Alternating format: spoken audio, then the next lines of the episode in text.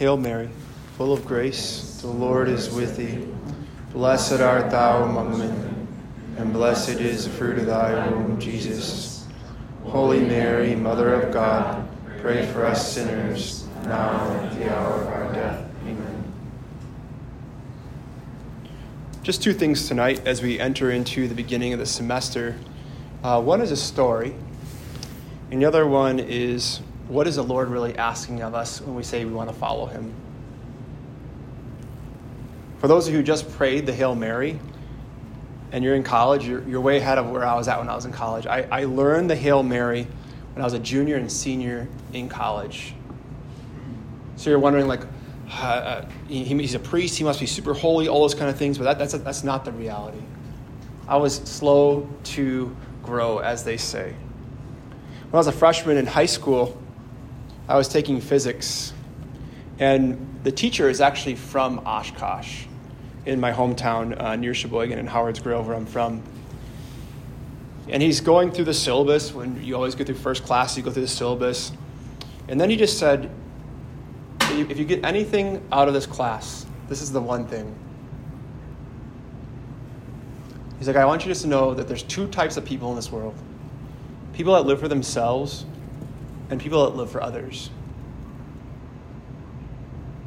There's two types of people in this world people that live for themselves and people that live for others. Like, fast forward like 12 years later when I'm starting to get done with seminary after I encountered the Lord in the Eucharist at a men's conference and my life began to change radically. I wrote him an email and just said, I don't know if you know this or not, but I was just I was changed that day. It took a long time for that to kind of sink from my head to my heart what you're saying. But I just want to say, I'll never forget that day. And when I came back to look at my email, he said, I remember that day. And I knew that we were connecting. And he said, By the way, I'm a, I'm a Catholic, and I go to Mass every day during the summer, and I still serve. I want to wish you your best on your ordination.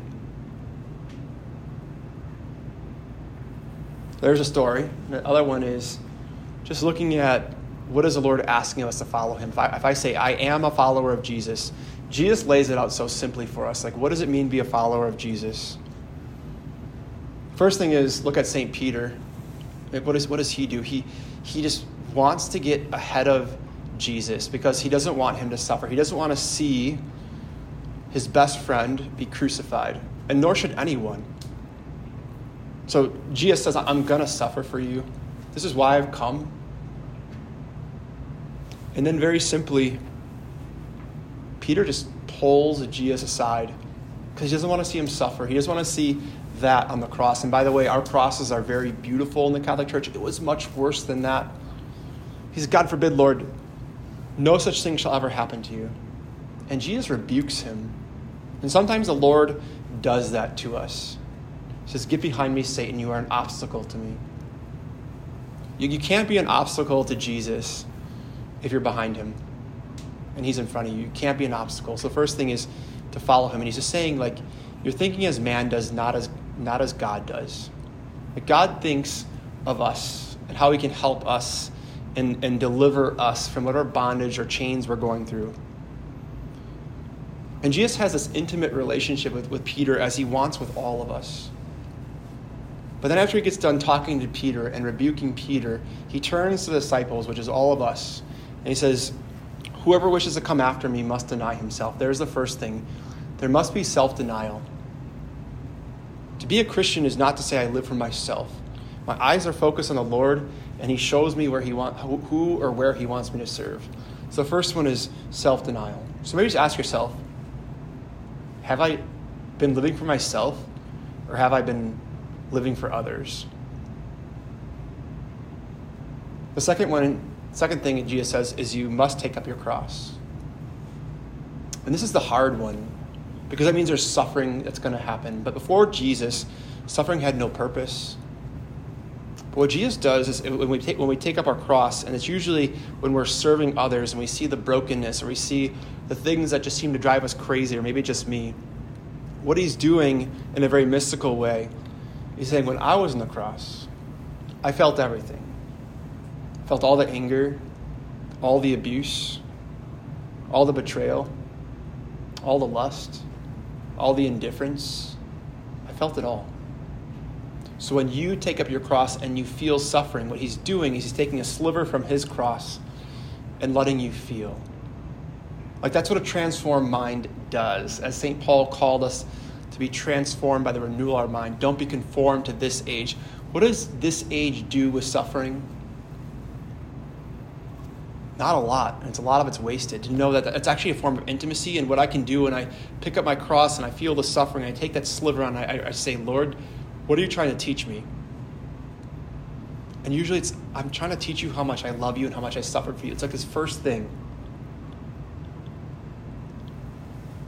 But then he says, you can, you can pray with that suffering. You can use that. And it's uh, some of the most powerful prayers you can offer as a follower of Jesus is, is from that suffering heart.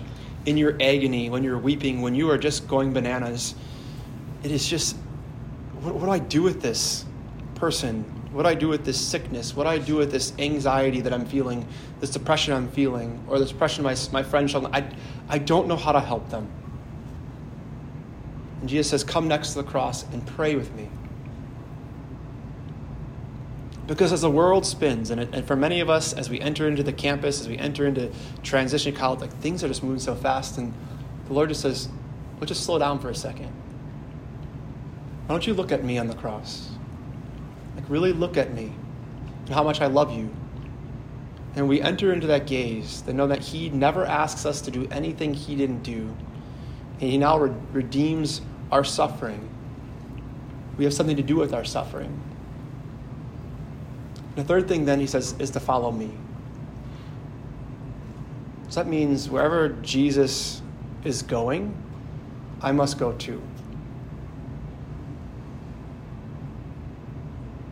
And a lot of times for us, we don't want to go to Jerusalem as he's going to Jerusalem to see the suffering, to see what our sins have done to him to see what indifference does to people.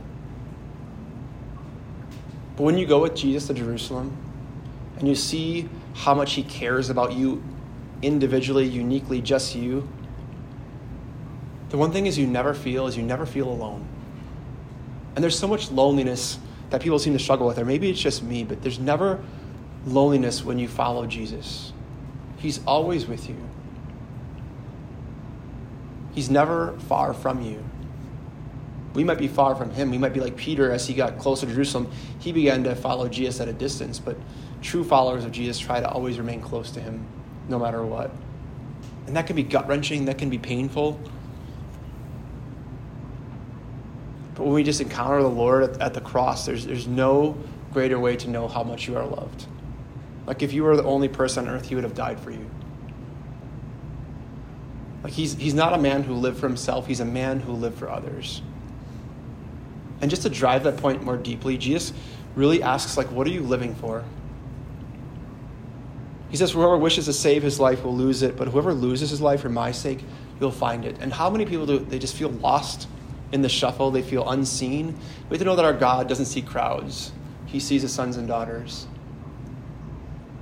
Our God, who is Jesus, he doesn't see crowds. He sees you. Not y'all, but you. And he just asks us from the genuineness of his heart what profit would there be for one to gain the whole world and forfeit his life? To be a sellout, to live a, a double life, to always wonder what if I gave my heart totally to the Lord? Like during the pandemic, like if you didn't start meditating upon your death, I, I don't know what would wake you up to th- start thinking about that. But what salvation from Jesus does is he he took death upon himself. He conquered death. So actually, the person who follows Jesus doesn't fear death the way the world fears death. The, the person who follows Jesus and is surrendered to life and they're picking up their cross, they're denying themselves. What their greatest fear is this Lord, did I love enough? Like when we die, we should look back and see all the people we touched. Because Jesus called us to go serve them, to go help them, to go be with them in their brokenness, and to lift them up. Like when you die, all the, the stuff that you, you work for, or many people work for, maybe it's just me as I see it, like they put all their energy into this world, but like if you ever felt like you don't belong here, it's because you don't. Like you and I are created for heaven. We're created for that fullness of relationship. And there's a battle going on, and Jesus is well aware of that. Like there's a battle going on for your soul. And in, in college, this is where a lot of it for us it gets really, really crazy because by the age of 23, only 18% of you are going to be Catholic. Unless we change, start, start denying ourselves. First two weeks of, of college are some of the most important. A lot of studies say that the first two weeks, the friends you, you make will be the friends the next four to five years. You have to ask yourself, like, are, are my friends, like, are, are, they people who live for themselves or do they live for others? Are they a, a person who just is selfish or selfless? Like, are they, are they denying themselves? Am I denying myself? Do I have anybody mentoring me? Like, showing me, like, how do I, how do I do this? That's why the Newman Center exists to walk with you, to encourage you. We have missionaries here, we have interns here, we have some students who have been here for a while, and they're here to walk with you. I just want to ask, like right now, like for those who are sophomores, juniors, and seniors, as you're looking into your your semester, maybe you're um, like, are, are you looking at like how you can grow or how you can help others grow? Are you looking at like, is it all about me still, or is all about him and how I can help others encounter him? Like, are you thinking, how can I find maybe a freshman or a transfer student who's new here and welcome them in? And to show them this Jesus who loves us to the point of dying for us.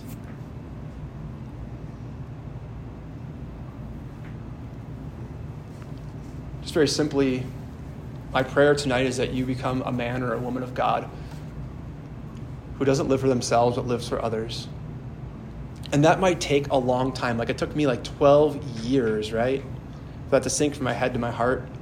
But I can go back to that day and I can say that was a day of transformation. St. Paul says, again, pray for the transformation of your minds. The, the word mind there is actually soul. Um, but like, to, like, what is the will of God? Like, what does God want? What is good, pleasing, and perfect to Him? And if you begin to take that just one step at a time, just slowing things down, because it's a long trip to Jerusalem. Like, what could your what could your semester look like? What could this campus look like? Like, I can't do this on my own. Like, I need you guys.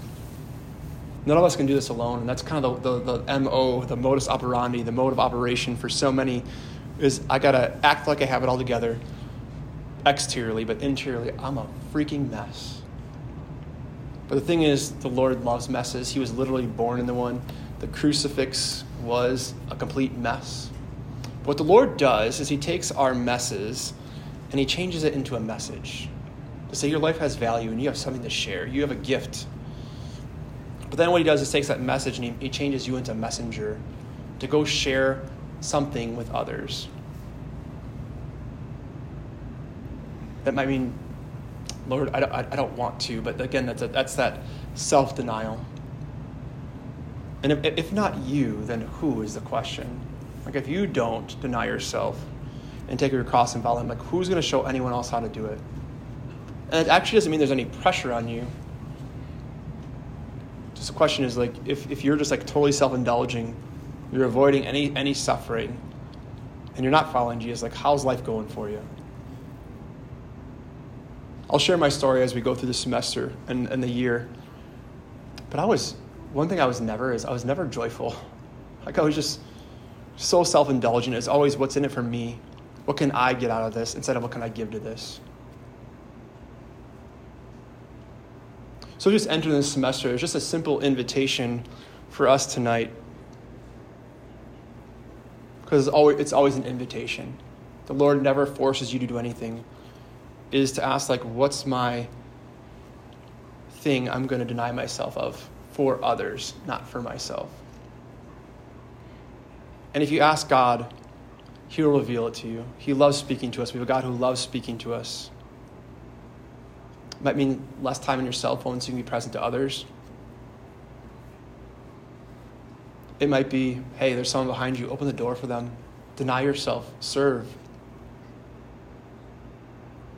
It might be, hey, come to the Newman Center. Be in front of my be in front of Jesus in the Holy Eucharist.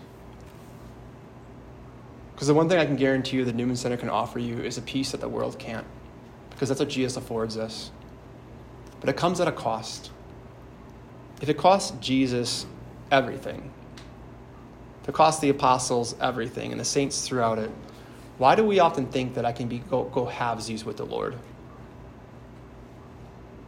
Like why why were they willing, so willing to die for him? It's because he loved them in a way that no one else could. And the way he loved them, again, he doesn't see crowds, he sees his sons and daughters. Like you are unique, you are special to him. And we have a, a unique opportunity on this campus to help other people experience that and receive that and, and, and struggle with that. But, the, but once you accept that, you surrender to it, it's so great that it must be shared with others. So let's just take a moment of silence and just take a deep breath. To follow Peter and, and just look, look at the Lord said, Get behind me. So let's make sure we're behind the Lord. We're not getting ahead of Him, slowing things down and to know that our Lord loves us so much. He tells us what it takes to follow Him. If I'm going to call myself a Christian, a follower of Jesus, first of all, I must deny myself. Then I must take up my cross, accept the suffering, unite it with Him, and then follow Him. So we pause and we pray. We ask the Lord to transform not just the way we think, but the way we live. Amen.